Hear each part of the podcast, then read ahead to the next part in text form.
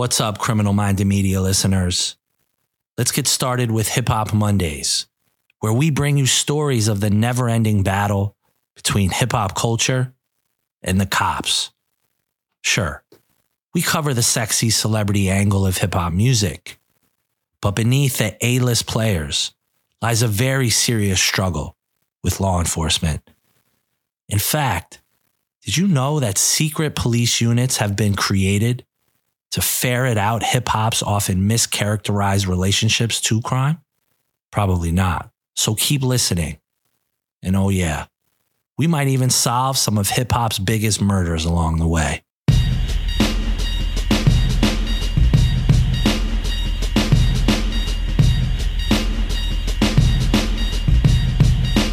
In episode 1, I talked about securing a weird hip-hop dossier that was compiled by federal and state law enforcement to track hip-hop superstars in their entourages, associates, and record labels. With the book in hand as a young journalist, I decided the best route to tell the story of the book was to actually make a documentary.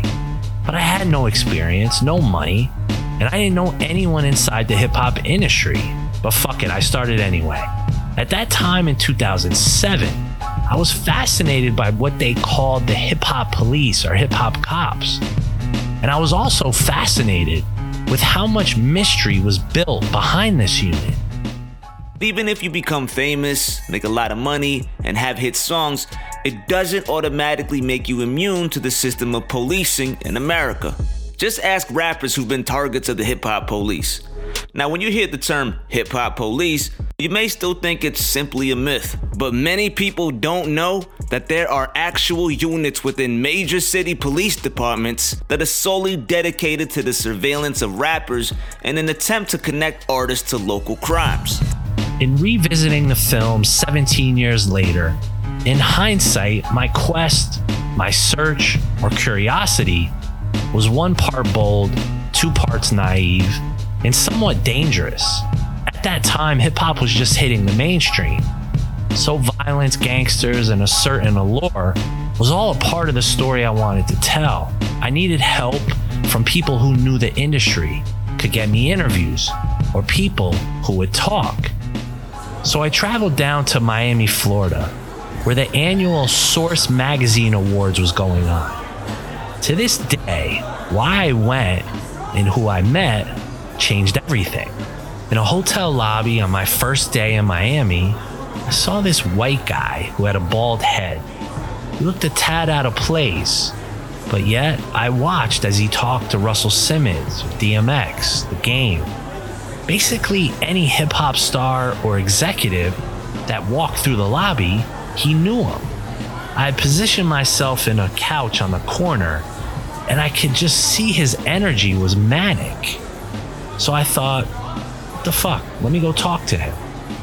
His name was Steve Lobel.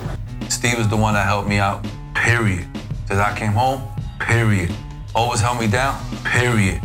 Been my friend, loyal to death, period. With all that being said, now we could go into Steve. Yeah, you know, my name's Steve Lobel. The plug, the access, the connect, the middleman. At the end of the day, I'm from Queens, New York. I never forget where I come from, and everybody out there should never forget where they come from, because where you come from is what made you who you are today.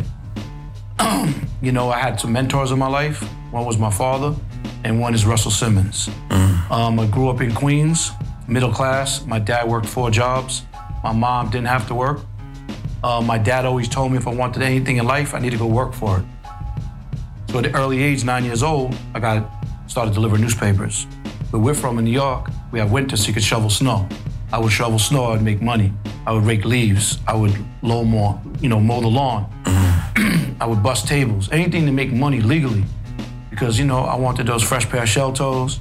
I wanted that BMX bicycle. As I got older, I wanted that YZ 125. I wanted that 79 Cadillac Baritz. True. I wanted that 77 Colors with T-tops.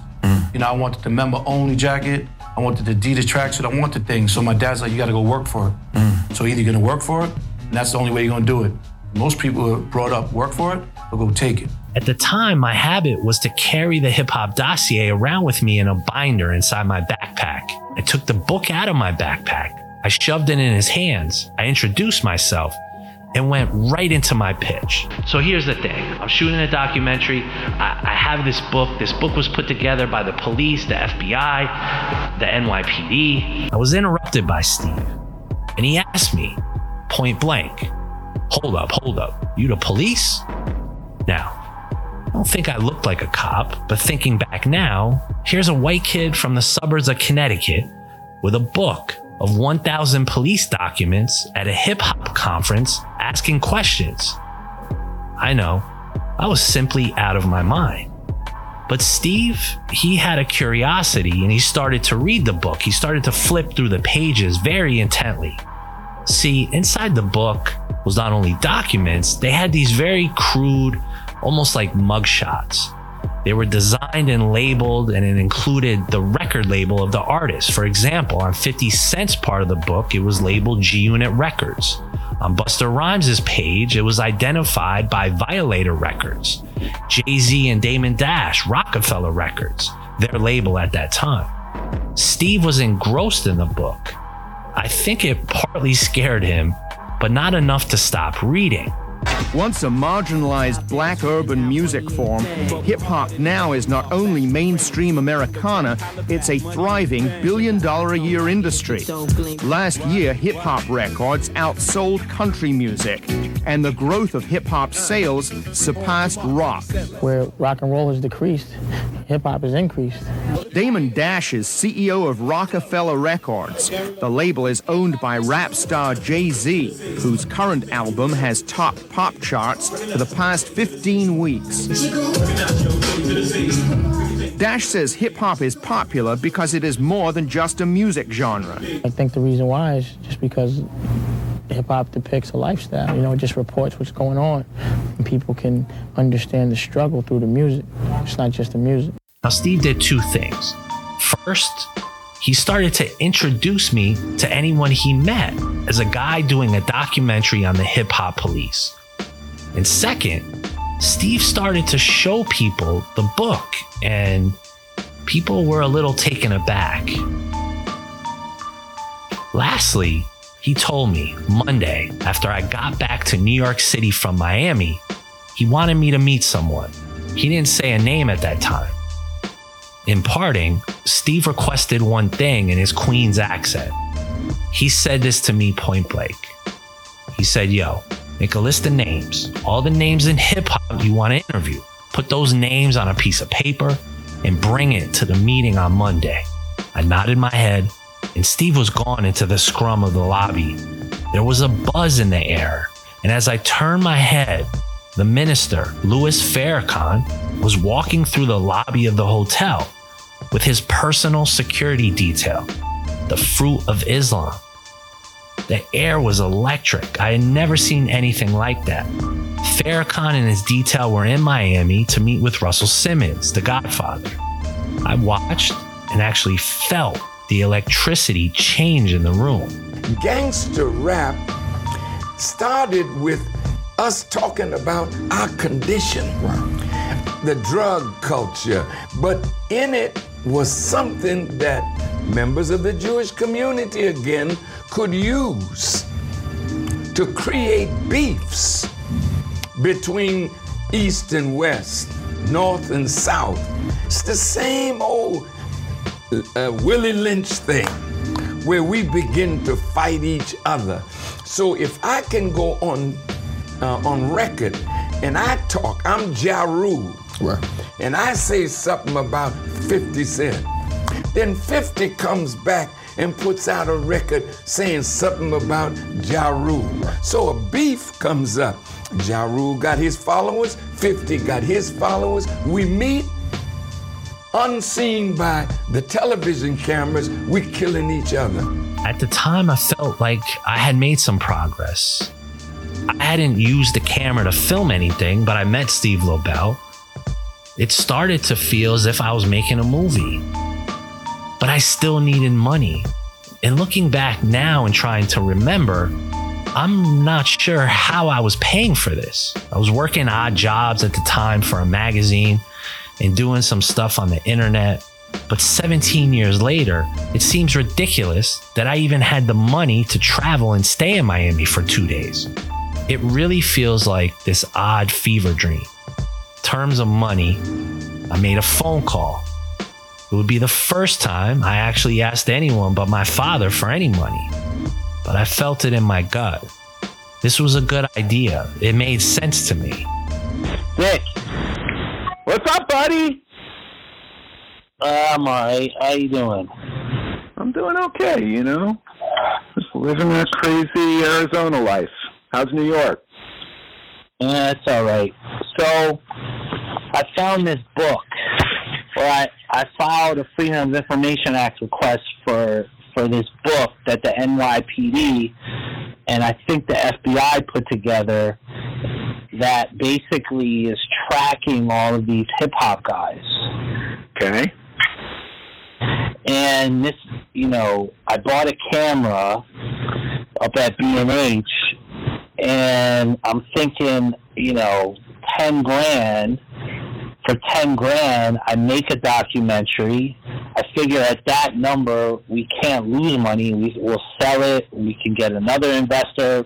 What do you think? Well, I mean, what's the story about? Like, I mean, the book, it's like a book? Like, what is it? It's 500. It's actually, it's 1,000 pages. It's a surveillance book that was put together, and they're calling it, like, the hip-hop cops, the hip-hop police. So it's basically these guys, the NYPD, this unit of detectives are following all the rappers in New York, Miami, L.A., wherever they go. So I figure this is a story that includes the FBI, Giuliani, the cops, etc. You know, this is a rumor, but this is proof that this actually exists. So you got a book, a document, 1,000-page document with actual surveillance reports on famous rappers. Yeah, it has the seal of the NYPD, the FBI. It's got some weird seal of something called HIDA. So these are legit documents. A woman in the Miami Police Department sent it to me. I figure I got to do this now before someone else, you know, does it. But is it like they're following like Puffy and Jay-Z, like big people, like everybody? Yeah, 50, Puffy, Jay-Z, Damon Dash, Busta Rhymes, Fat Joe, anyone and everyone. So then what's the plan? You just go interview all those people and talk to them about this whole crazy book? Yeah, and try and track down the people within the NYPD who started this. Sounds amazing. I'm in. What do we do? You just need money? $10,000. Yeah, done. I'm in. You're going to make us rich and famous, right? Do I get a credit? Let's make the movie first. All right. I'm in. You got it, buddy. All right. Thanks, bud. All right, bye. Let's just say at that time, I knew so little about making a movie that I thought I could get it done for $25,000. I did not know what I was thinking. But Rick, a guy who hired me at his publishing company as an intern at NYU, was a true friend. And for some reason, he believed in me. Shockingly enough, he didn't think I was that crazy. The idea of hip hop, the NYPD, the secret unit, gangsters, this was sexy stuff. This was also a time where hip hop documentaries or even hip hop stories weren't sold on TV like they are today. At that time, the DVD market was still exploding. DVDs and selling DVDs were hot. It was a real business. So guess what?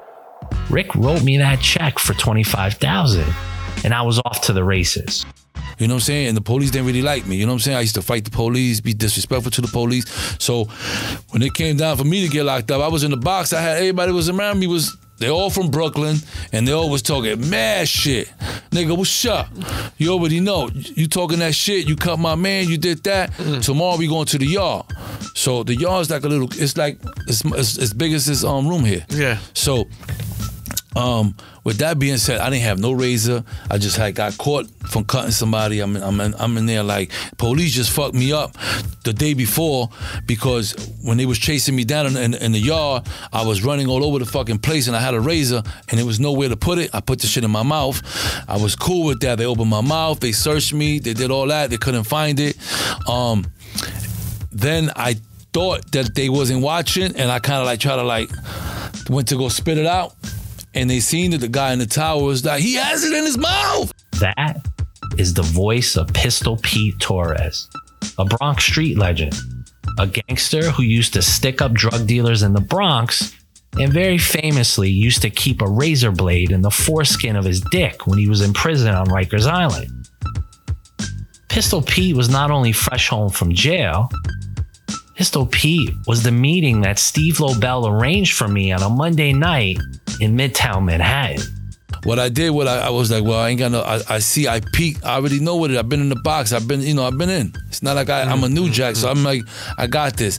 So I came and I put the razor on I put the shit on my dick. You know, I came and I took the skin on my dick and I put the razor over my dick, nice and gentle. Boom.